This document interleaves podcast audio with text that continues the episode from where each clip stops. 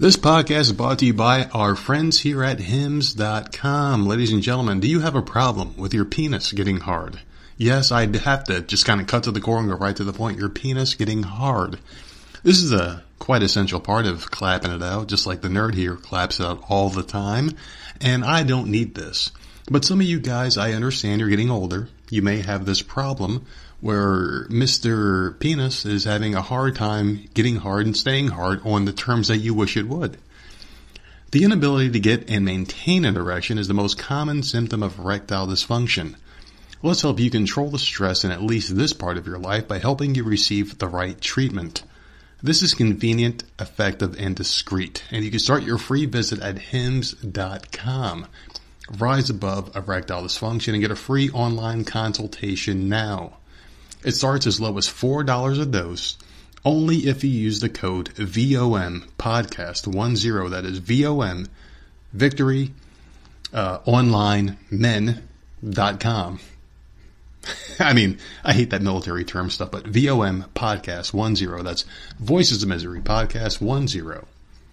There you go. Use that code and god damn it, get your dick hard and please your woman because if you don't do it, somebody else will. Hims.com sponsors of the Voices Misery podcast. We like them. We like you. That's why we want you to keep your woman happy and just put that smile back on her face and get your confidence up, man. Hims.com. Get that dick hard. On with the show.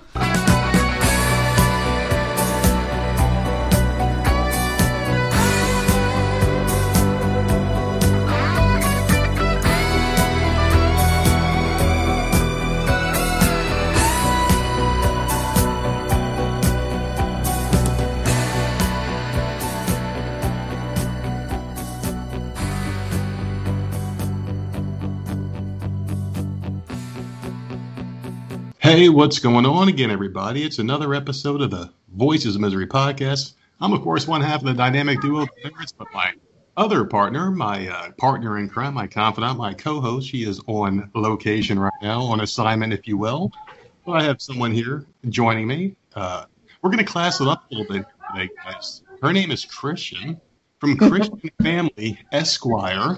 So she is she's a very accomplished human being. She's way above me, way higher than I am in levels and in life in general. I'm just going to introduce her. Christian, how are you doing today? Listen, I am well, well, well. Thanks so much for having me, and uh, I hope I live up to the hype. Thank you for coming on the show. I mean, what the hell are you doing talking to me anyway? You were you were a a, a, a lawyer. You have credentials. let me tell you. And I've talked to a lot of lawyers and I don't really like them. So what's cool about me is I'm a downright likable lawyer.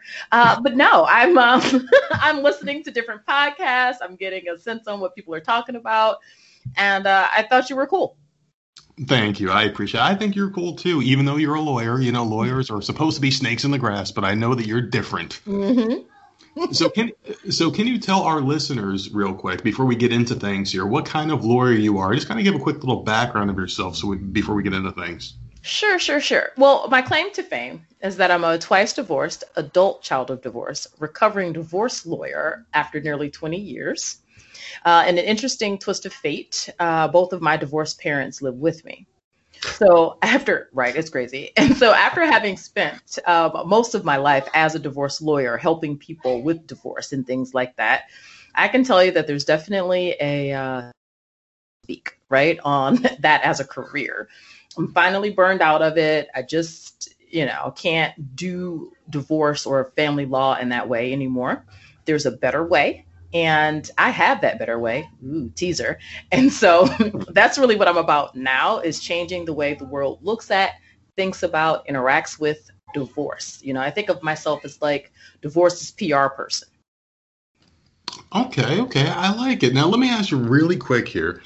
Was it the pain of just seeing other people breaking up and just seeing families just split apart? Was it just so many years of doing that and just seeing these things happen in real time? From your perspective? Is that what kind of burned you out of the whole thing?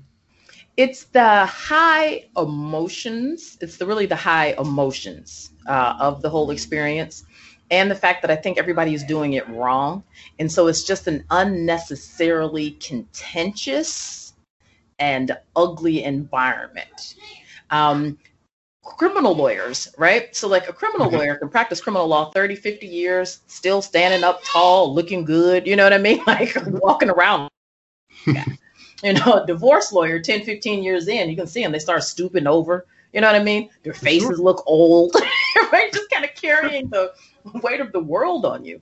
Uh-huh. And I think, right, no, really, it's rough. I think it's because divorce lawyers spend too much time with the clients like in criminal court, if you've ever gone over there, like common pleas, not municipal court, not not evictions and speeders, not misdemeanors. That yuck. But like real criminals, you know what I mean? Like actual felons. so over in common pleas court, all the lawyers hang out together, the prosecutors and the defense attorneys. They all hang out in the back, like where the judge hangs out. And everyone who would be a criminal or um, a victim, a defendant, any of those people are in a different place. So the energy is just lawyers, lawyers, everybody's, you know, having a good time. In family court, on the other hand, you're with your client the whole time, right? So the client's all angsty, you know what I mean? And all high mm-hmm. anxiety and all high emotions, you know, and you're sitting next to them picking up that energy. And then their spouse is there with another lawyer who's picking up that energy. Right now, you just got four people all like, rah, rah, rah.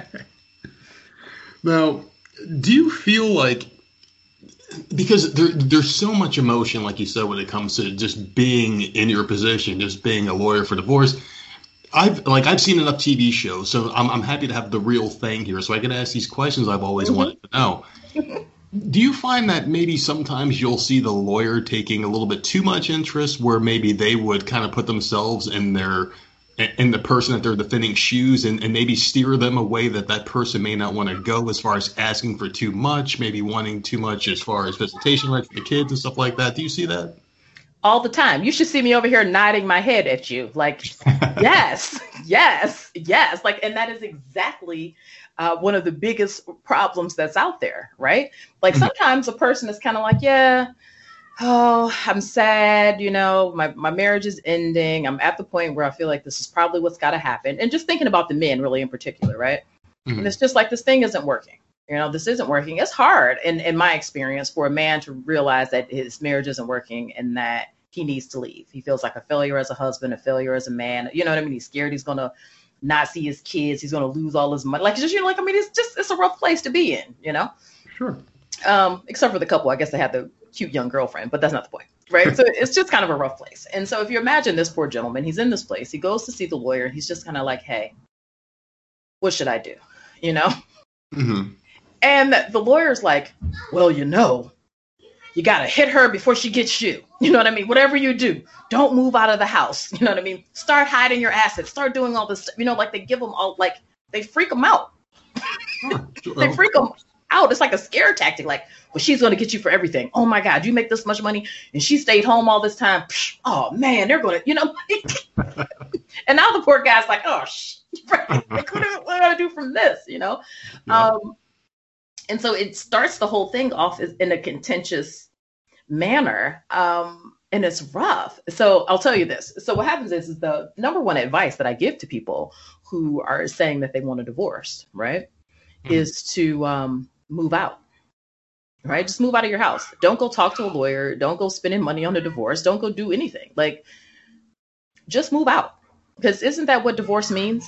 Right? I, I don't want to live with you anymore. Right? When I wake up in the morning, I don't want to see you. Right? When I go to bed at night, I don't want it to be with you. right? mm-hmm. Sure. Right? Perfect. Just, yeah. Right? Right. Move out. You don't need anybody's permission to move out. Like, you don't have to ask anybody. Just freaking do it. You don't need court authority. Just move out you know um, even if that means moving in with a friend if it means moving back to your parents house which is fairly common right for people who are getting a divorce whatever it means just move out unfortunately the common um, conversation that goes on right is if you move out of the house you are giving up leverage mm. leverage who needs leverage in a divorce like you're leverage now, what would the tactic be behind that for someone to leave the house? Is that to just say, hey, maybe you guys can work this out, just maybe need some time apart? Absence makes the heart grow fonder. Do you think that's what part of that is, like that advice that you're giving? Or do you just say, like, instead of going the legal route, just separate forever? Gotcha. Oh, ooh, listen. Thanks for asking these uh, probing questions. So it's kind of all of that. One is if you're living in an environment where your marriage is over, I guarantee you that the energy inside the house is not good. you're Hmm. not your best self. You're not able to think straight. You're probably tired. There's depression that comes with it, all kind of stuff. Separating physically lets you get your mind right. You know, just get a little space right away from the person where you can think without them around all the time, where it's not that kind of tension you feel when you're coming home to a house to somebody you don't want to be living with, right? So it allows you to do that. Number one, I think it allows you to relax on some level and kind of start thinking straight. The other things it, it does are really practical. One, it helps you to hold on for a second. Just okay, I'm back. These children, they're getting louder and louder in the background, and we're No, really recording I- live. They don't care. I think it's great. Fantastic. This is awesome.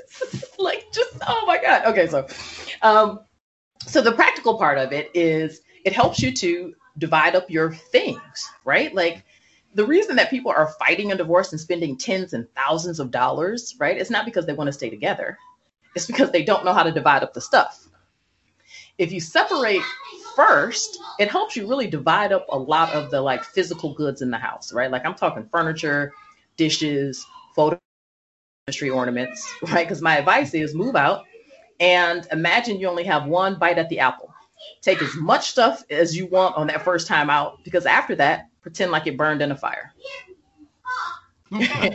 And getting that mental clarity will stop you right there from being the person who's fighting over the decor.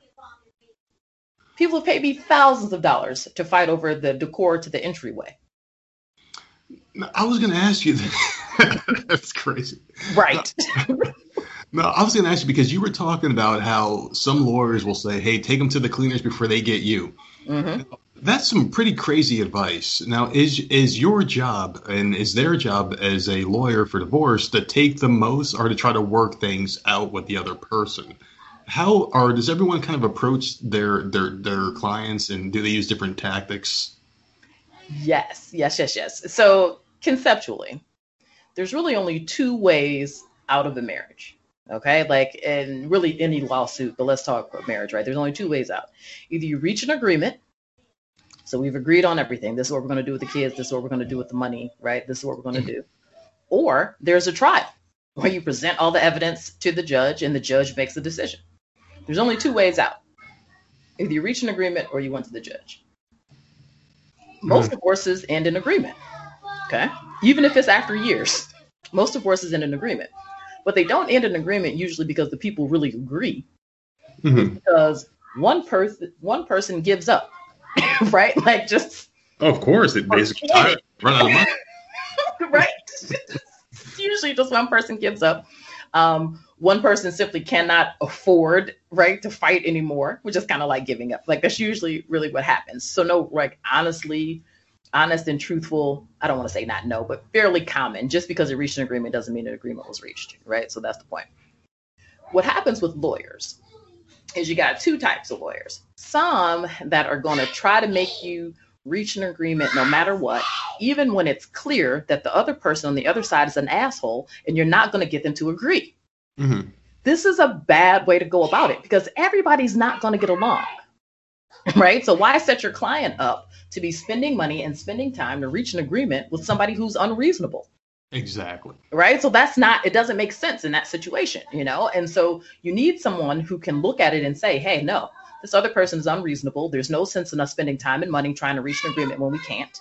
Let's prepare for trial. This is the case where we're going to need to present evidence to the court on, right, why you're the reasonable person and why this should happen this way, and let's see how it falls, right? So that's one school of thought. The Yeah. other school of thought, though, exactly, are these other people where really these people don't have anything to fight about, right? He's comfortable with her, him, her getting a half of everything, right? He's comfortable with um, her having the kids most of the time, or she's comfortable with him having the kid, whatever, right? There really isn't anything to fight about. Yeah. However, the lawyer, instead of saying, hey, okay, well, let's just really make this what it is, right? Let's just write out what you guys have agreed to.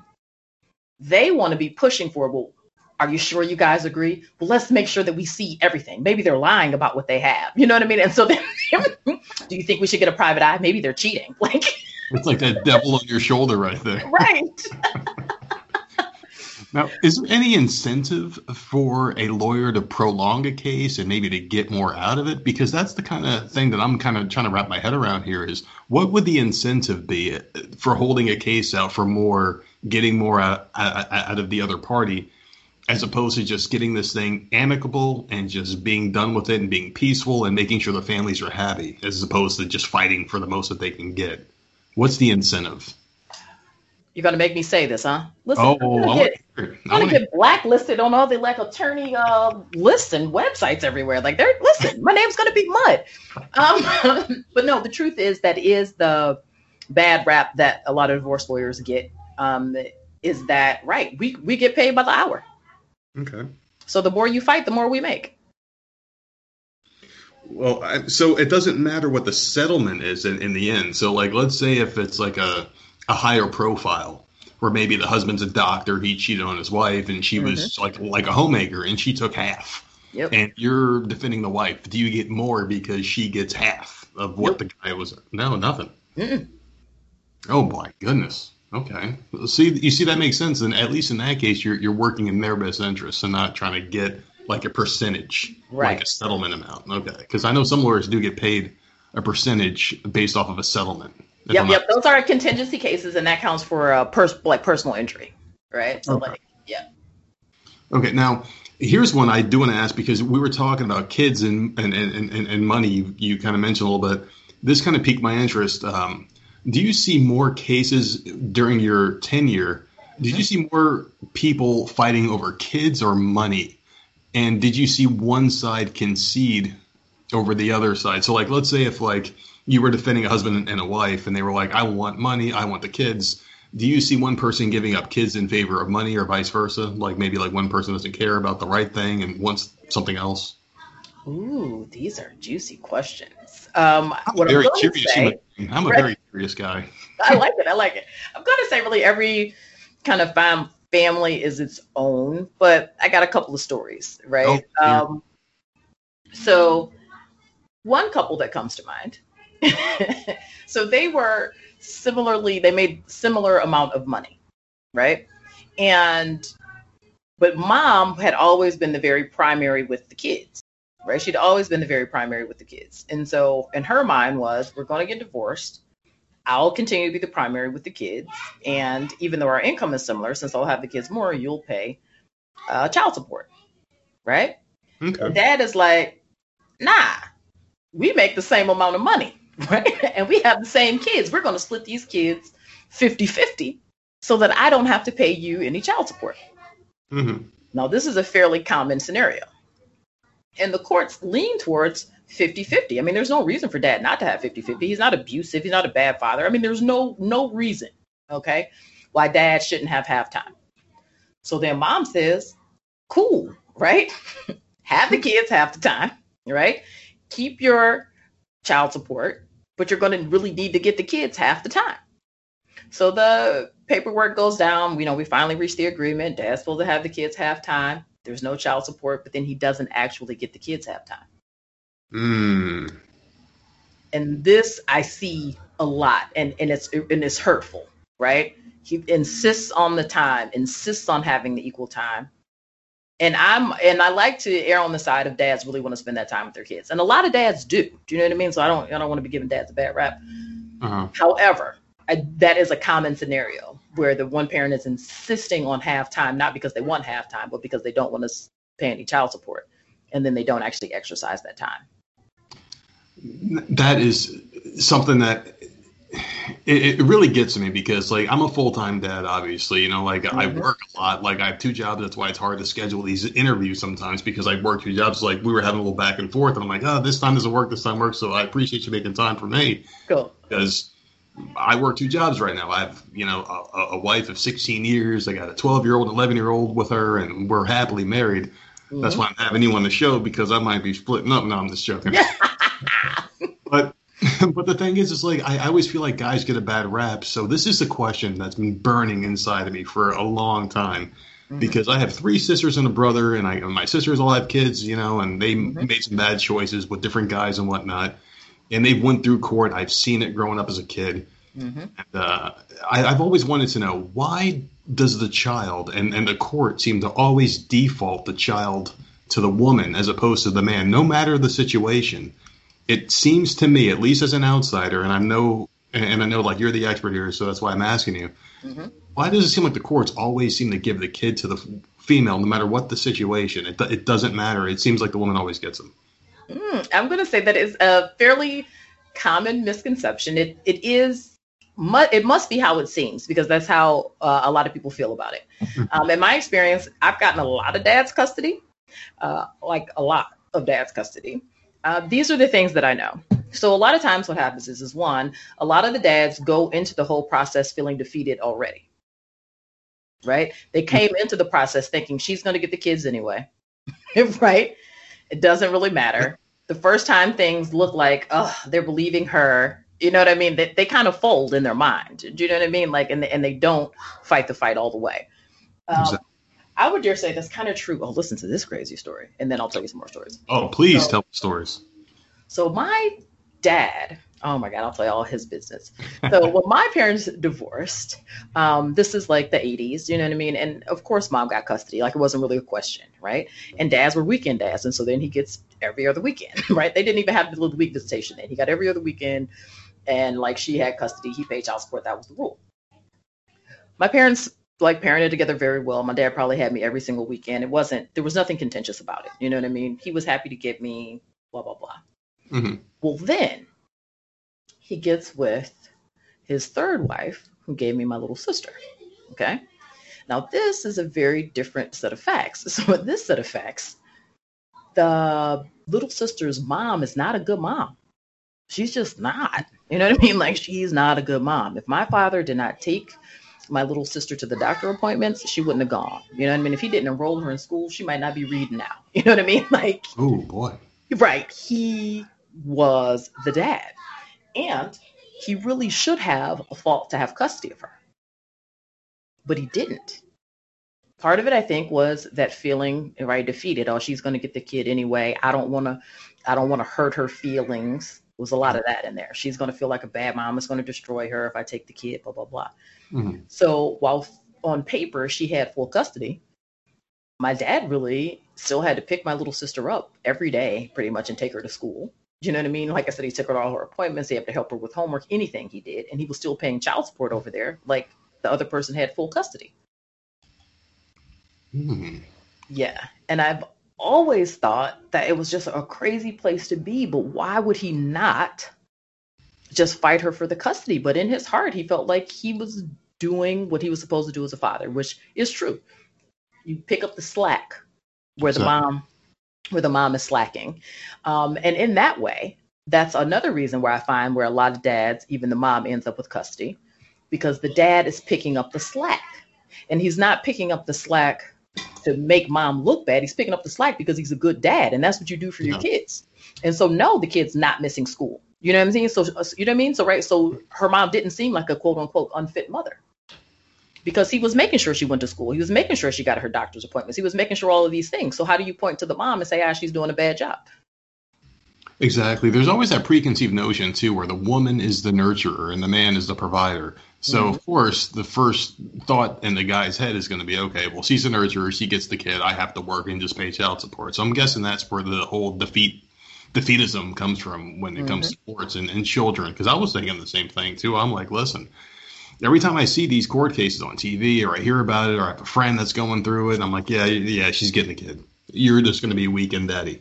Because I was the same way as you. Like my dad took me on the weekends, and I was with my mom all week. But my dad was a good dad, so I mean, I got nothing bad to say about it. But I, I have I've always seen it that way, and I thank you for for clarifying that for me because I always thought it was only that way, and Mhm. it's it's it's nice to hear that there are some stories that work out, and you know, in the opposite. Mm-hmm. But I do have a personal question for you Sure. because I know you are a woman of faith. Yes. How important is your faith to you, and where did it originate?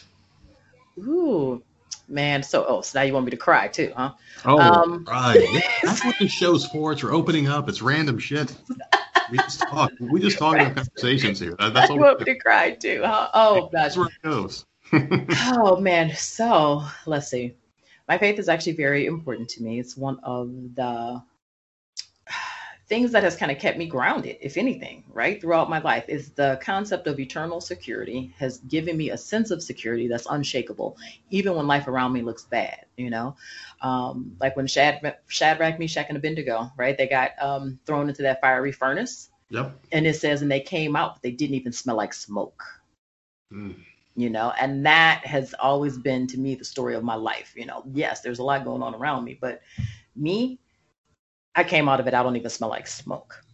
So, interestingly, my parents, right, divorced when I was young, right, like seven um, is the age. The last place we lived together as a family uh, was a two family house. We lived downstairs from my Aunt Vivian, who owned the house. She lived upstairs. We moved in because Vivian, incidentally, her husband had gone to jail for killing her son.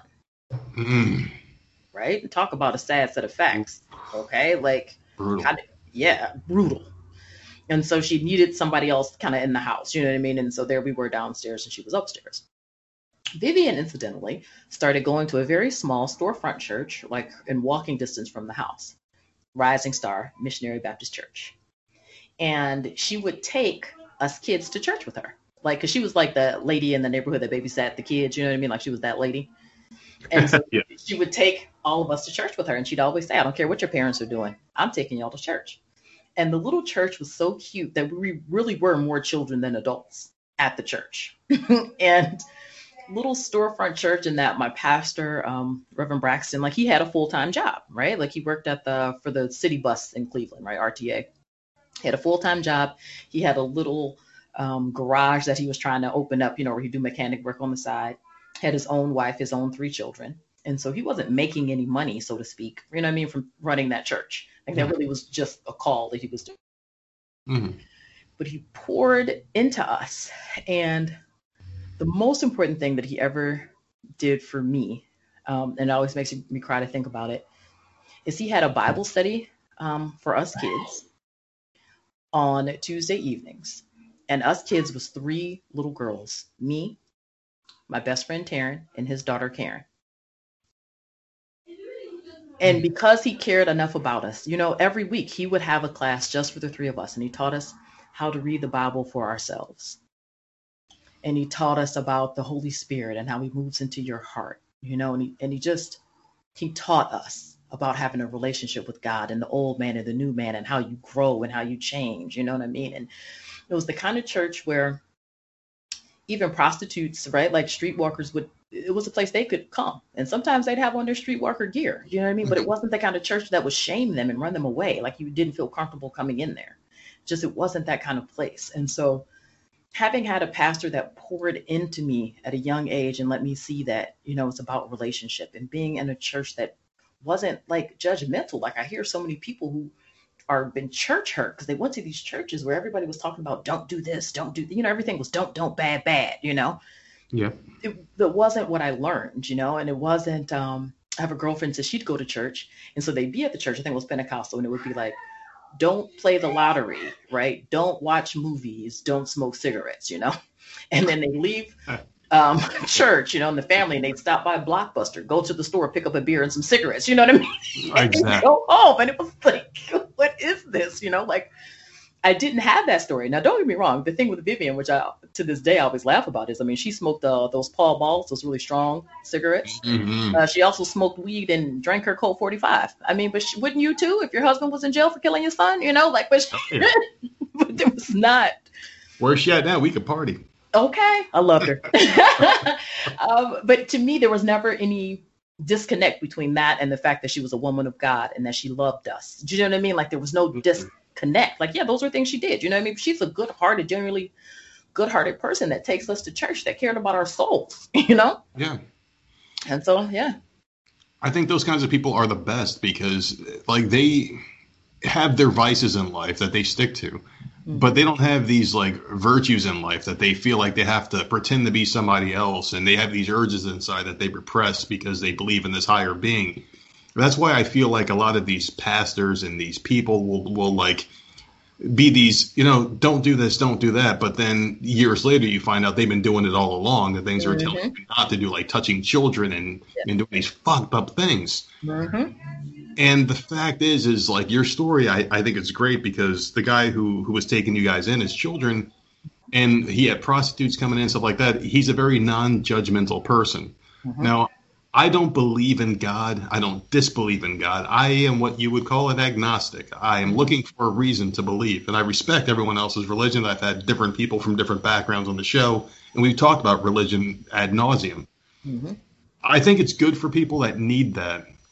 That you know, like those prostitutes, that you know, the streetwalkers. They have mm-hmm you know, they have no skills in life. They're doing it for a reason and they're selling their bodies to make a living for themselves, but they also want something better. And I feel like they needed him in their lives to just have someone to listen to them and just just be there. Because they don't have father figures, I'm sure. And I'm glad that you guys had him and they had him. And he sounds like a hell of a person. Oh yeah, him and his wife, which reminds me of this, which I always thought was funny. And people go, "She said that to you?" Yes, she did. So I remember his his wife Molly. Um, would say to us, like we were young women then, you know, I mean, like late teenager, early 20, you know, kind of thing. Um, she would say, listen, and don't you ever look at these kind of like prostitutes, these ladies who are selling their bodies and feeling like you're better than them, right? They're at least getting paid. You girls are sleeping with your boyfriends for nothing. Thanks. Do you know what I mean? But really, like, where do you get off? You know, judging somebody else. So. Classic. Mm-hmm. That's a good line. Mm-hmm is it okay for Christians to get divorced? Because this is a hot topic here. This is something that's highly debated online. I've I, have i have seen this and. Yep. I've seen both sides where people try to defend it. What is your take on that? Oh, listen, my original tagline was I help Christians get out of the marriages that God didn't put them in. Mm. Um, right? My position on divorce is um, two or threefold. Let's see how it falls out as I tell you. Mm-hmm. One, the argument that people make against divorce is the Bible says a couple things. One of them is that what you know what God has put together, let no man tear asunder. Right? When you get married to your spouse, you become one in spirit. God sees you as one, and so nobody should destroy that. Right? You also hear there's a verse in the Old Testament where it says God hates divorce, which people always quote out of context. Okay, so this is kind of the bad karma that's going on out there, right? It's bad karma, but anyway, that's that's the bad teaching my understanding is that just because you married a person doesn't mean that God put you together. Like number one, right? Sure. Number one, that's not what that means. Like God's not some genie. Like if you're with somebody you're not supposed to be with, if it's a, a unhealthy, unnatural relationship, right? Like just period, because mm-hmm. they're out there. You don't get married and all of a sudden force God to bless it. Ha ha! God, I got you now. keep this, bless this. Like you don't you don't do God that way. That's not how God works. You know what I mean? So exactly. If God didn't put you in that marriage, then who who is he to force you to stay in it? You know, people have that conversation upside down. Maybe mm. you should have never got in it. The problem is you shouldn't have got in it. Mm-hmm. now go ahead and get out. You know, so on that front, I think divorce is downright the right thing to do. Um, in another situation, sometimes people go into um, so we're there. You go. Let's talk about this. So the part of the Bible where it says God hates divorce, right? Um, I would dare say that in itself, that's a bad translation. Ooh, I live in the loudest corner. Someone's getting burned down over there. Oh my! I live in the loudest corner in the city. But that's right. I wouldn't live anywhere else. Okay, so the, the other thing is that um, with God hates divorce, which part of it I say is a bad translation because I don't think God really hates anything. He's God, but that's an aside. Um, what was going on there is there were these guys who were married to women who they'd been married to for a long time, right? And then they gone to this new place. I'm just I'm very paraphrasing, but the men started looking at these foreign women like, ooh, you know, she's hotter than that wife I had. You know what I mean, right? And so they started putting their wives away and getting these new these new wives. And what God was saying in that verse where God is hating divorce, he hated that. Like that's mean. That's cruel, right? To just drop a woman you've been with for something younger. Like, is that? Hold on, sorry. What city do you live in? Columbus. I'm in Columbus, Ohio. Columbus, Ohio. What the hell is going on on there tonight? Yeah, right. I just right. I live in a really loud corner, and I live very close to the fire department. Jeez, right? Like, hopefully they're done. Oh my goodness. Jeez. Okay. Okay eventually I'll get soundproofing up out here because it's not a good studio with all the sound that comes. Um, oh. right? Okay, so where's I going with this? Um, da, da, da, da. Yes. So what God was talking about is really the, the cruelty and the meanness, right? Um, all of that which leads up to divorce is what he doesn't like, and that's still true. Um, because whatever happens that made the, the marriage fall apart, there's some pain, there's some hurt that's involved in it, and no, God doesn't like that. You know, like he God loves people. He doesn't want to see them hurt, and he doesn't want to see them in pain. You know, so so there's that thing. Mm-hmm. Um, the other thing that's important to my faith, since we're talking about my faith here, um, that I firmly believe that, because um, you know I'm a hardcore Jesus follower, right? Mm-hmm. That uh, Jesus died and paid the penalty is the word, right, for all sin, all sin, not some sins, you know, right? So there's nothing in theory that you could do that's unforgivable which in itself is controversial conversation for some people. That's almost why they won't get with Christianity because they're like, really, really. But yes, really. So that being said, whether you're getting married or divorced for the right or the wrong reason, this doesn't take you out of relationship with God, you know? And mm-hmm. so sometimes you got to do what it is that you think you need to do. Um, yeah, and then there's deeper levels I can go with it, but I think I'll leave that there. Now, is it hard to separate your faith from your job during some of those cases that you were working? Just basically like separating your faith from your professional life. Have you ever found that hard? Uh, no, not for me. And what's interesting is most intentionally keep a very clear line um, between their faith and their profession, especially in the legal field, which is why it was really controversial and cutting edge for me to come out as a Christian divorce lawyer. Like it was, it was very controversial. People are like, those those things don't go together, right? Separation yeah, of church and state. True. You keep that shit out of here, you know, right? Um, but I know that Christian, is, as much as anything, defines me, you know, mm-hmm. and as such, I come from a certain set of values, which is you stand up for what's right. You know what I mean? The Jesus that I follow stood for justice. You know what I mean? This is a guy who goes, he thinks things are unfair and unjust. He speaks up. You know what I mean? He turns the tables over. He's no like pansy. so part of my my faith in, in in representing people is to not back down when I don't when I don't think is right. You know what I mean? When there's injustice. But the rest of it is not to be fighting when there's no need to fight. You know, so my faith kind of undergirded those things, like my ways of being um, within the courthouse, interacting with other people.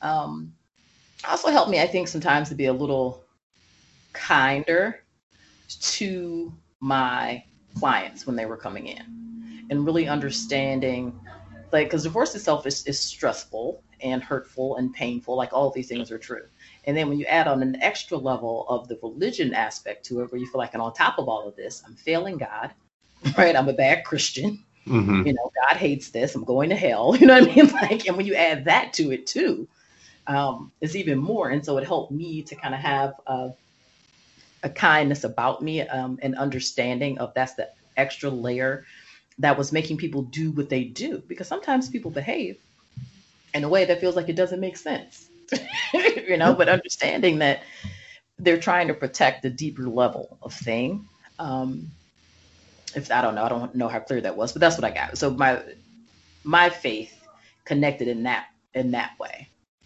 No, that's extremely clear, and that was a hell of an answer. But this is something I do want to ask you because you are a religious woman, and uh, we just got off of that whole topic with the Bible. But you were also a divorce lawyer, and you were divorced twice, and you're a co-parenting mother of 3 mm-hmm. So how does that work out as a divorce lawyer? Didn't you see enough people get it wrong? oh my God! Listen, I got so many stories about this one. So let's see. So the first marriage, right? So I was doing divorce. I found divorce law back in what the 2001, right? Like I was actually even 2000. I was still in law school when I first started doing divorce work. And at that time, the only thing I really knew about divorce is that you never want to do it. You know, this is not something you want to do. Divorce is for losers. You know, like my parents did it. I'm not going to do it. You know, um, a lot of judgment in my mind about, well, why didn't those people just work harder at their marriages? You know, like I just, I had this kind of attitude.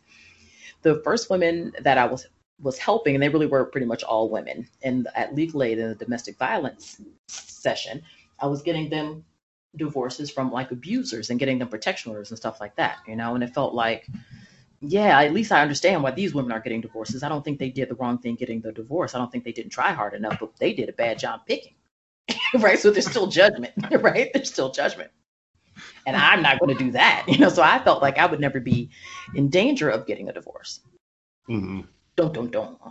right. So when I'm shortly about a little bit before my third anniversary, when my husband said to me, "I don't love you the way a husband should love a wife. I don't think I want to be married to you anymore." Oh God. Damn. Yeah. That's- Yeah, right. It was a real gut punch. It was a real gut punch. How the hell do you answer that? So I said, "Well, thanks for sharing that with me." I mean, so what are we going to do about it? Because I was so like convinced I wasn't going to get a divorce. Like that wasn't even an option. So yeah, that's yeah. So what are you going to do?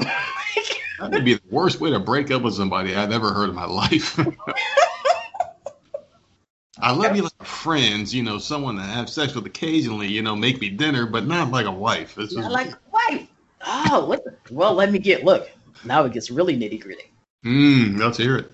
Yeah. So, ooh, sorry about that. I just hit my own mic. Um, the reason that he didn't love me the way a husband should love a wife is that he was gay.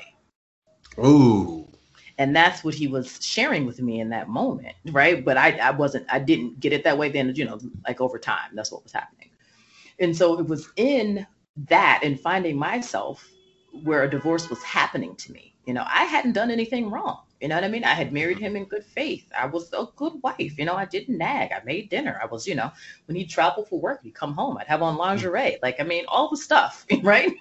Hey all, now. the- all the stuff. Um, but it didn't stop me from being in a position where I got a divorce. And that was the very first kind of switch in my mind, you know, that was Mhm. like, oh, people have divorced wrong. And by people, I mean you. right? Like it's not, this isn't about I did something wrong. I didn't try hard enough, right? Divorce happens. Well, what's worse though? To I mean, like, would you rather, as a woman, have your husband be like, "Hey, I'm screwing the next door neighbor," or "Hey, I'm gay"? I mean, like, like, what's a a bigger blow? listen word on the street is however it comes down it comes down hard. Because i know a couple of gentlemen who managed to be married for like significantly longer than three years um, 15 20 years before they ever came out to their spouse.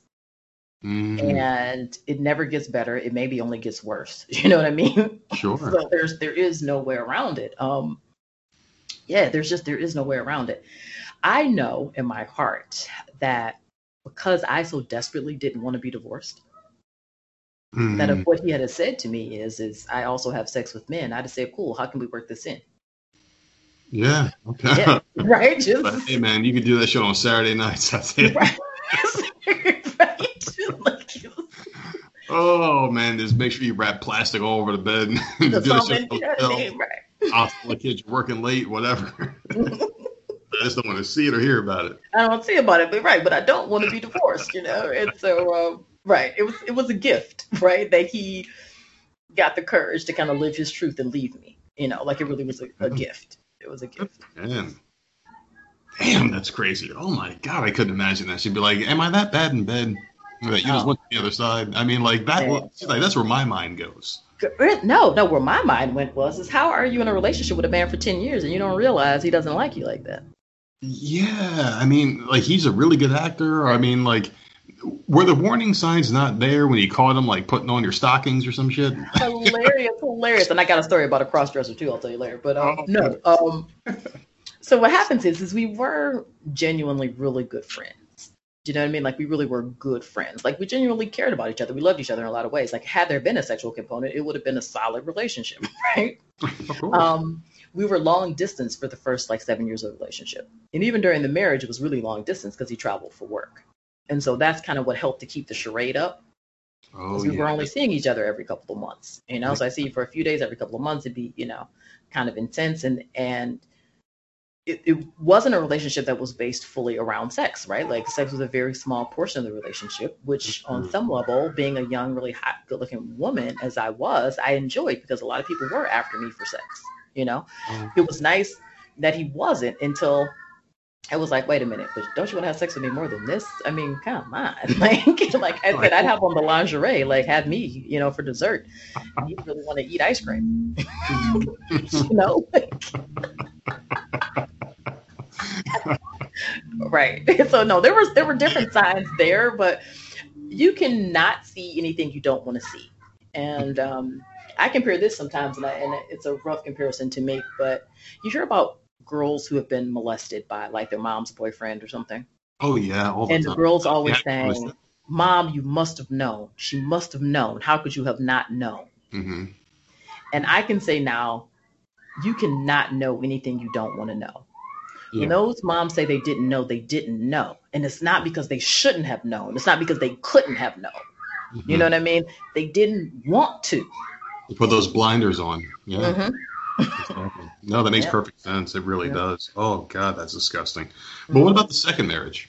So then the second marriage, this one's just downright, no, it's not embarrassing. So Oh, the second marriage, uh, Oh, please do. the second one came around like we it moved so fast. That's kind of the thing with it. Um, so my first marriage was over officially June 25th, 2009. It's the same day Michael Jackson died. This, you know, Mm. an aside, right? Right, exactly, right. I'm coming out of court trying to tell people, hey, I'm divorced, and my phone's all blowing up because I'm a huge Michael Jackson fan, right? And I'm like, what? Right? Like, no, right? So the world will never be the same. June 25th, 2009. So I then I got off with the first divorce so you can get the run into the second marriage. Um, I was running for judge, right? Really young to be running for judge, but none the, the less, right? I had no kids, no husband at this point, so I'm running for judge.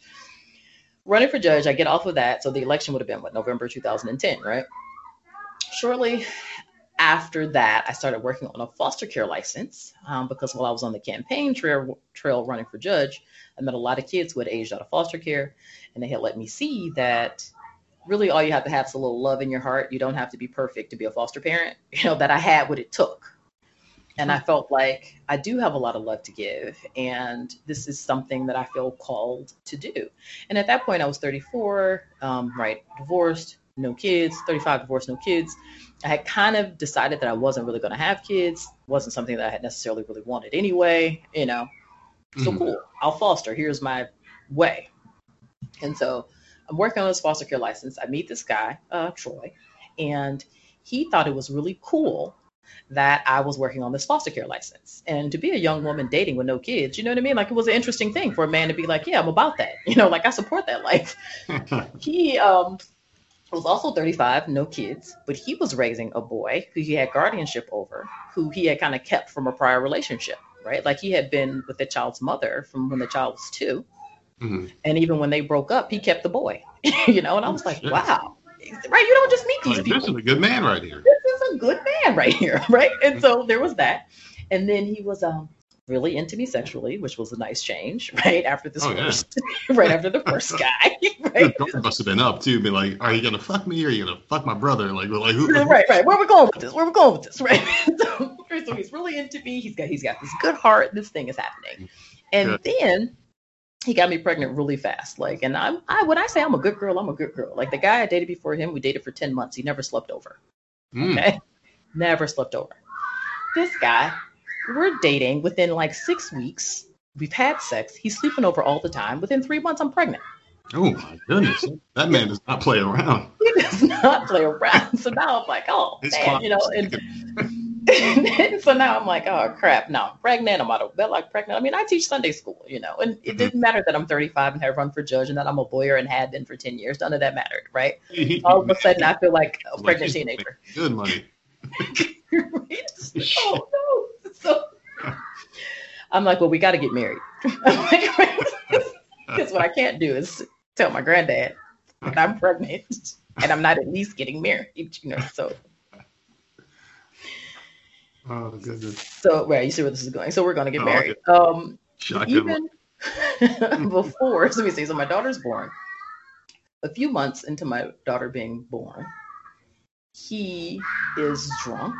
Um, and this isn't his first time having raised his voice at me and acted kind of crazy in a drunken manner. Just you know what I mean. In in in his defense and mine, he had exhibited some, you know, signs of crazy prior to the final, you know, showing. But um, at the time, I read it as passion, right? I read it as passion after having been in that relationship that lacked passion, right? I read it as passion. Um, I've been always very, I don't want to say repressed with my emotions, but very kind of like, you've met lawyers, you know, like in, in that way, I'm like them. Like we're just, we're not very in our emotions that kind of way. And I like that he could really get in touch with his emotions. Like he could really be angry and really mm-hmm. be sad and like really be like he could really go all the way. And I was like, yeah, you know. Anyway, so I just said I appreciated it because it was something I couldn't do, you know. Exactly. So, anyway, so this is happening. So here now, he's drunk. He's acting like himself. He's angry. He's in some kind of fit of rage, and he pushes me over. I'm in a chair, and like he pushes me over. I'm holding the baby. He pushes me over. We're down on the ground. Oh goodness. Right. I am not even in a place in my mind yet to realize really the gravity of what had happened. Do you know what I mean? Mm-hmm. I'm more just kind of like, this is screwed up. What am I going to, you know, right? My yeah, like time freezes and you got to make that choice. Yeah, exactly. Right. Right. I had a girlfriend who was there because again, I had three foster kids, and my girlfriend was there, and she had grown up in a house where there was domestic violence. Mm-hmm. And seeing him do that and push me over that chair triggered the shit out of her. It triggered her, right? And she was like, "We gotta get out of here," you know, right? so like, she packed up me, the baby, the three foster kids. You know what I mean? She got us out of there. She took us to her house, right? Mm-hmm. Um, being the goody two shoes that I am, I then of course contacted the foster care agency to say, "Hey, right? The reason these kids are with me is I'm supposed to be providing a safe environment, and here I am making them have to flee in the night from their home." You know. Yeah. And at that point, the foster care agency was like, listen, you have no control over other people. Okay. If you get a protection order against him, we, you know, we know that you didn't know he was going to act that way. You keep yourself safe. You can, you and your foster kids go home, no harm, no foul. Mm-hmm. But if you're not prepared to end this relationship with him and get the protection order, then you're going to have to give up your foster care license. Yeah, oh man, that that's a hell of a choice to make. It's like the person that you have those blinders on or something that you want to do with your life. That must have been the hardest decision of your life at that point. It was. I know now. Then I right. I mm. I had no choice, which is the worst part. I felt like mm-hmm. I had to let the foster care license go. I yeah. couldn't right in mm. this relationship with this man I just had this baby with. It would mean something was wrong with me or that I had done something wrong, that kind of thing. And. I wasn't in a place to want to accept that. Now, do you blame that on your faith? Because I do believe that religion can be a hindrance or a handicap to someone's true happiness, like what they really want to pursue, because they feel like they have to hold back in favor of their faith and religion.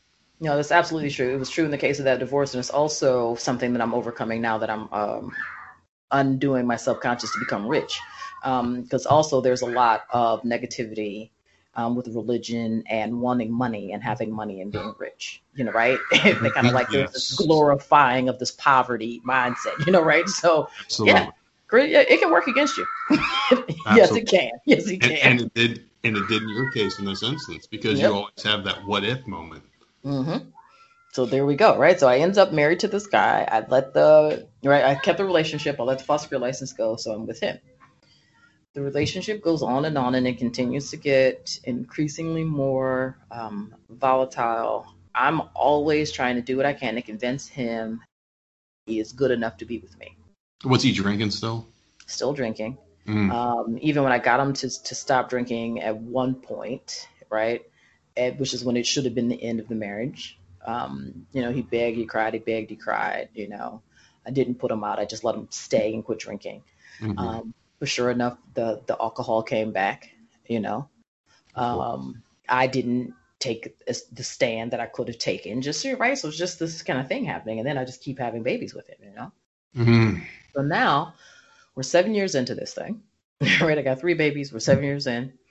I'm mm-hmm. noticing that my business, right, which is the Christian divorce, is not growing the way that I feel like it should be growing, right? Like I've been investing in business coaching, mindset coaching. You know, this law firm should easily be grossing a million dollars, like real talk. You know what I mean? Mm-hmm. What is stopping me? I've got a niche, I've got a good product, like I've got all the stuff that I need. What is stopping me, right? So the only thing that could possibly be stopping me is me, right? What is my blind spot? And yeah. so that led me into a room, emotional intelligence leadership training there's centers all over the country. In, in Columbus, there's one called Next Level Trainings, and we're in Columbus and Philadelphia. The initial training is called Discovery, right? Mm-hmm. You go into Discovery the whole time. There's a sign on the wall. This is what am I pretending not to know, right? So I've signed up for this emotional intelligence leadership training so I can figure out what is my blind spot, what's stopping me, right, from really growing in business. Well, there's an interesting turn of events the training was scheduled for August the 3rd, 4th, and the 5th, right, of 2018. Mm-hmm. I was mm-hmm. excited to go that weekend because August the 5th was my birthday. And an entirely separate set of facts on August the 2nd was ended up being my legal name change right? So I legally changed my name and my name became Legally Christian Family on August the 2nd, right uh-huh. before I'm going into this three day weekend, which is really cool because you spend the whole weekend with a name tag on. So talk about learning your name by immersion, right? and they're Christian. Oh shit, they're talking to me. Hey, you know, so that worked out.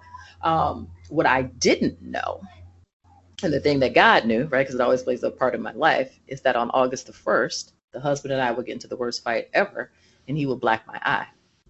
Mm. So he blacks my eye on the first. I get a new name on the second. on mm. the third, I enter a room. This is what are you pretending not to know? Mm. Very simple. Right? I'm pretending not to know that I'm a Christian woman trapped in a marriage when my message is that Christian women don't have to be trapped in marriages. Of course, mm-hmm. my business isn't growing, right? There's a clear disconnect here.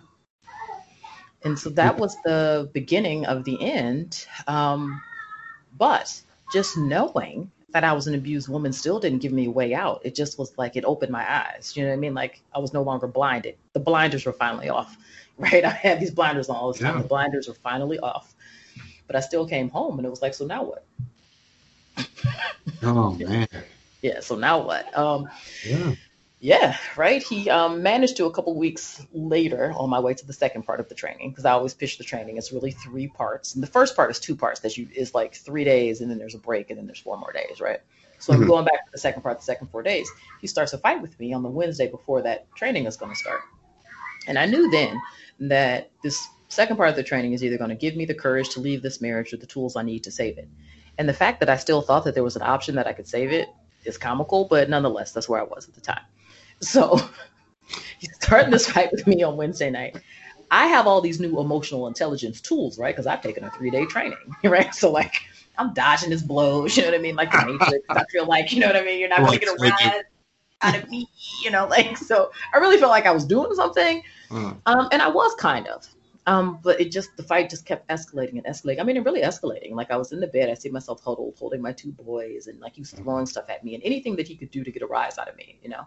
Mm-hmm. He ended up throwing an iPad and breaking a TV and just all kind of stuff. And finally, goodness gracious, he um picked up the baby, who was really like a baby at the time. He could have been just one one year. So he was under a year old, right? So like 11 months and he picked the baby up. And you can imagine, like you're a parent, like the instinct, of course, is to jump yeah. up, right, and not let this fool take my baby. Of course, you would do anything to protect your kids. Right, and a really bizarre calm kind of came over me, and it was like, no, if he kills that baby, that's, that's on him. him. It's on him, yeah. Yeah, and it was hard. It was a hard thing, but it was like, what am I going to do? I'm going to jump up and do what? Right? What's going to happen here? And so he ultimately did pass out holding the baby. I think that was his last straw, you know. Like so maybe reality, looking him in the face. Mm-hmm. Mm. Mm-hmm. Thanks for that, right? So I managed to get away, not talking to him Thursday, Friday. I'm in the training. Saturday morning, I finally say, okay, I'll talk to you Saturday morning. And do you know he wanted to keep having the fight with me that we had been having on Wednesday? Mm, like we were still in the same place. And he finally says to me during in this fight, Well, what? Do you just want a divorce? Yeah. Yes. yes, I do. You know what I mean? You he opened the door and I ran through it, and mm. I just again it was a gift because if he hadn't opened the door, I I didn't have a plan. You know what I mean? Like I, I didn't have a plan. I was still scared to be divorced. I didn't want to be divorced twice. Do you know what I mean? Like there's shame that goes with that guilt. You know, frustration. Did I do the wrong thing marrying this schmo? I don't want to be a single mother of three because he really did most of the taking care of the kids. I'm the breadwinner. Right. It's a joke at certain points. Like, oh, you've been married X amount of times. You're a single mom of X amount of kids. Like, it, right. it just become a talking point. Thank you. Right now, I'm a freaking punchline. I didn't want that for my yeah. life. Exactly. exactly. I didn't want that for my life. The financial stuff that goes like, there's just a lot, you know? Mm-hmm. And him being who he is, real talk. The most dangerous time for a woman is when she ends the relationship with the abuser. Of course. You know, so there's so much involved there, but he opened that door and I ran on through it. And so therein was the second divorce. And mm. uh, here we are now. Well, this one you've had kids with. So let me ask you this: like, was that his his final moment where he's like, "I got to change because now I, I've lost everything I worked hard to get," he has to like. It, are you guys on good terms now? Is he changed? Is he reformed? Is he a good person? Like, what happened afterwards? How are you guys now? Mm, thanks. I'm going to say this, and this will probably get to be our last talking point because eventually I got to go get my dad from dialysis. Um, oh, of course. Right. Um. So, thank God that I am who I am. Right. Mm. he gets the kids. He loves his children. I can say that he loves his children, and he would never consciously, intentionally hurt them. Mm-hmm. These things are true. I know this to be true about him. He is still a wounded person, and so he still will, you know, call and cuss me out. You know, at least every couple of months, I'm, you know, some kind of, you know, awful black bitch. you know what I mean? But I, you know, occasionally, you know, a terrible mom, this kind of thing. Um, sometimes he'll get mad at me, and so he won't come get the kids because he's mad at me. Oh, um, recently, he threatened me really good about um, how dare I talk about him in my TED talk dude, that's my story. like, I'm not talking about you. And it's not like I'm bragging, like, hey, here I am, this lawyer, this smart lady, this good looking woman who marries a schmo that blacks her eye. Like, I'm not bragging. These aren't brags. You know I mean? Right? Like, this is me showing he that I too was a fool. right? Like, he fucked up, not not you. He fucked right. up. Jeez. Oh man. Right. So there, there's my story. I appreciate that. So but yeah, no, but he gets them. He's gonna have them for Christmas this year, and he'll he had them for Thanksgiving, and he'll also have them for Christmas. In theory, he probably shouldn't have both of those holidays. And what I'm not gonna do is ever deny him from seeing his kids when he wants to see them. Period. Even if he doesn't get them when he should, in the absence of us having an actual 100% plan of something to do, right, which happens not that often, right? He can have the kids he can always have them. And so that being said, he managed to mess our weekends up, and so he had them for five days for Thanksgiving. He'll have them five days for Christmas, and I'm like, you go right ahead, because I had them for Thanksgiving and Christmas for the last two years. He didn't really have anywhere to have them, you know. Mm-hmm. Yeah. So yeah, Oh goodness. Well, I'm I'm glad you guys are able to work it out. And uh, you know, like I know you said that's your last talking point here because I know like we are strapped for time and, and I do appreciate you for fitting me in. But you did mention something at the very beginning of the show, and you said yeah. that you did find a better way as far as your new life choices, your new career direction. What is that better way that you did mention? You kind of teased it in the beginning. Oh yeah, yeah, yeah, yeah. Thank you. Thanks for asking. That's why I'm a host. uh, excellent, excellent. So yeah, the big thing is like my mission in life right now is to remove the stigma from divorce, and is to kind of ease people through the process before they get into the legal process. Um, the theory is this: um, people become one, right, in five different areas when they get married. Um, people talk about spiritually, and they think about legally, and so they go right to the divorce. What they forget about is that we're also one physically, which is what I talked about. You live together, right? You're you're having sex, but also I mean you're really living together. Like you have stuff in a house together, like physically, right? Financially, you're one. You have credit cards together, cell phone bills together, right? You all have a mortgage together, car notes, right? Like financially, you're one. Relationally, you're one. You have mutual friends, right? You have kids in common. Um, and you're also legally one in that the government sees you as one person and there's a business transaction like dissolving a business that has to separate out the assets and the debts. Most people go at it only thinking about the legal process, the, the unwinding of the business affairs, but you cannot properly do that because a marriage has all these emotions, all these relations, all the spiritual component. There's all these other components involved. And if you go right to the legal part, the reason it takes tens and thousands of dollars and years and years and people leave out of them devastated and hurt and the families are limping along and can't really get it together is mm-hmm. because they didn't know to handle those other parts first. And so that's what I'm here to kind of teach the people as a uh, divorce coach, trainer, and advisor. Hmm. You have a lot of experience and you have a lot of cool stories. And holy shit, I wish I had a better schedule so we could have done this earlier and get more stuff in because I have a lot more things to talk to you about. So I know this one is going to be extremely appreciated and liked by by the fans of this show.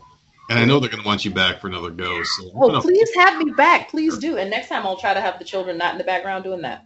No, I think it adds to the charm here because you're a real person, just like we're real people, and the people listening to the show are real people, and I think people are going to appreciate it and just understand that hey, we all got our things out there, and I think your story's going to help a lot of people out here. But we do in this show, like we end every other show, like every podcast you ever listen to. Where can people find you? Excellent. What are you doing? Websites, plug it all. Uh, listen, I'm plugging everything. So I'm Christian family, and that is my real name, right? You can find me on the website, www.christianfamilyspeaks.com. There's links there to my TED Talk and some of the other interviews that I've done. So you can, you know, hear more about me. And if you're interested in booking me for your podcast or for a speaking engagement, that's where to get in touch with me. Um, I do have a free ebook that you can find at divorcexn.com right? It's called The Five Laws of Divorce Secrets That Your Divorce Lawyer Can't Tell You. So that's cool. um, follow me on social media. I'm DivorceXN, Facebook, LinkedIn, um, I think in Twitter, but I don't really tweet that much. And um, what's the last thing? Oh, I've got a YouTube channel. Uh, also, Christian Family Esquire, but it's Christian Family ESQ. Is there one last thing? Oh, did I tell you about my podcast, which is hilarious? There's only like five episodes, but it's called Asshole Parents with Christian Family. and um, the first four episodes are really just me and my parents, right? And so it's it's a fun show. There's there's no editing. There's it's just That's me talking shit with my parents. so it's fun. You know, people that like this show will definitely like that one because that's what we do here. Not much editing, very little, and we just talk shit. So mm-hmm. uh, I think they're gonna love your show. And Christian, I appreciate the hell idea for coming on the show. You you you better come on again. All right, because because there is a lot more stuff to cover. I wanted to talk about your parents and hey, even bring them on the show next time. I think we'll have a lot of fun together. Oh, it will be fun. I'll get them out here. They'll they'll do it. They're easy. oh my goodness gracious. Thank you very much for coming on the Voices Misery podcast. You have a good night and do what you got to do. And that kid who's screaming in the background has been screaming the whole time. They have a set of lungs on them. They might be the next Mar- Mariah Carey. Thanks so much for having me. We'll do this again soon. Thank you. Have a good night. Oh, you too. Bye bye. This episode of the podcast is brought to you by charlottesweb.com. Ladies and gentlemen, if you love CBD just as much as I do, I need it. You need it. We all need it. If everybody had CBD in our life, we wouldn't be so fucking at each other's throats all the time. I said a couple of uh, podcast episodes ago about CBDmedic.com kind of going the way of the wayside. Well, they didn't. They merged. We all went to a bigger and much, much more well known company called Charlotte's Web and that's something that needs to happen more in business and life in general is everyone needs to kind of get together and make something bigger, something bigger than yourself. And that's what CBD Medic did with Charlotte's Web. Charlotte's Web is one of the most well-known names in podcasting. I mean, people talk about this all the time. People talk about this all the time in the CBD world. They are entrepreneurs, pioneers in the game. These guys are huge business. And I'll tell you what, they are not so big that they forgot about the little man because they gave us a code to give to you guys VOM10. This will get you any fucking order over $150. You will get the coolest product I've ever heard of with CBD. This is a, a, a active sports stick. So anytime you spend $150 or more, use the code VOM10, you get a free active sports stick, which is phenomenal. You can use this thing on any part of your body if you're an active person. You go out there and you just do anything physical. You take the sports stick, you rub it on your part of your body. There's also a spray version. Spray on that injured, affected part of your body, and within minutes you will feel great. This thing will alleviate any pain. It, will, it is phenomenal. And if that's not your thing, you're spending 150 bucks to get this free sports stick. Why not get a free sports stick? Spend 150 bucks, take advantage of all their products. They have uh, all sorts of shit. Rubs, lotions, tinctures, tinctures, all sorts of things that you probably can't even pronounce so many cool different products, different topics. Everything tastes great. Charlotte's Web has a 100% money back guarantee on products you may or may not like, but you will get to keep the free active sports stick. But you have to use the code VOM10 at checkout. Spend 150 bucks or more. If you don't like the product, simply send it back and keep the free sports stick. But you won't send it back because you're going to be so fucking on cloud nine, you won't even be able to make it to the mailbox to send it back because you're going to feel so good and relaxed for the first time in your life by using charlottesweb.com using the code VOM10 products that you will not know what to do with yourself. Ladies and gentlemen, take it from the nerd. I would never, ever steer you wrong until I do.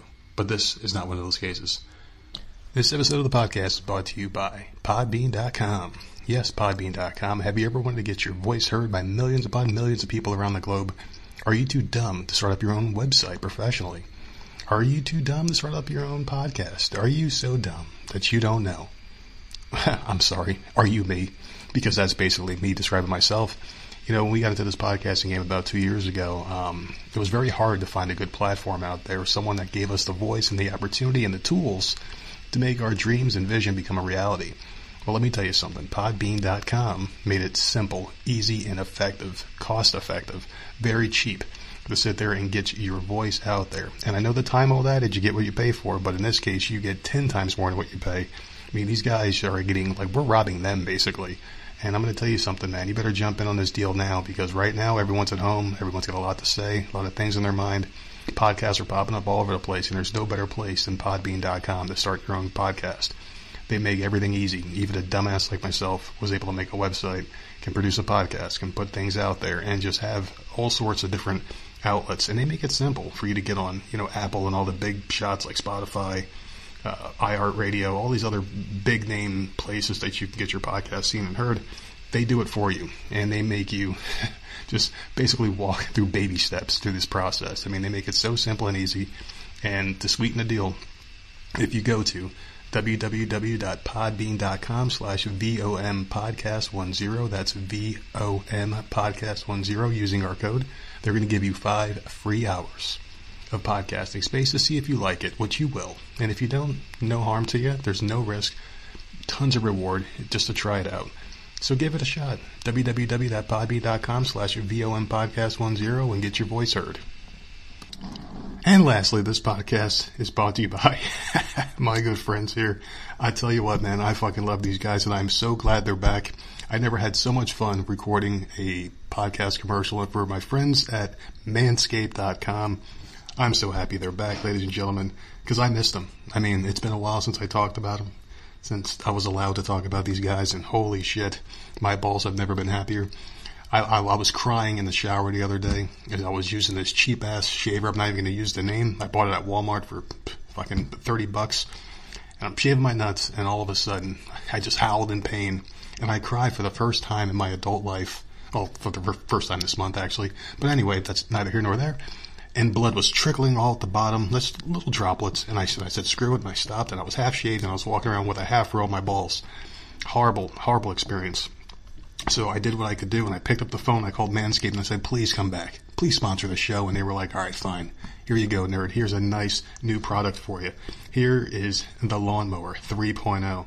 This thing is amazing. Just the design, the engineering on this thing is beautiful. I mean, a Lawnmower 3.0 trimmer is designed with a compact shape for easy maneuvering while wet or dry. This thing's waterproof. More waterproof than your stupid iPhone 20 or whatever the hell they're at now. It's just amazing. It's got the skin safe technology. That's the perfect tool for an incredible grooming experience. It's very sleek. I mean, it, you can travel with it, and it's also wireless. So you can charge it and you pick it up. You can bring it in there with you, so you don't have to worry about you know accidentally electrocuting yourself in the goddamn shower.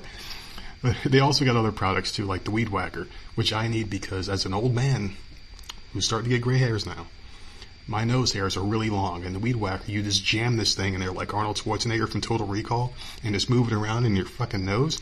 And instead of pulling out that little ball that he had that was tracking him with, with, with whoever else chasing him, it's going to pull out those nasty nose hairs. It's like going in a backyard and ripping out weeds, but it's painless. You don't feel any pain at all. You don't get those nasty scents of batteries that you get from all those cheap ass ones.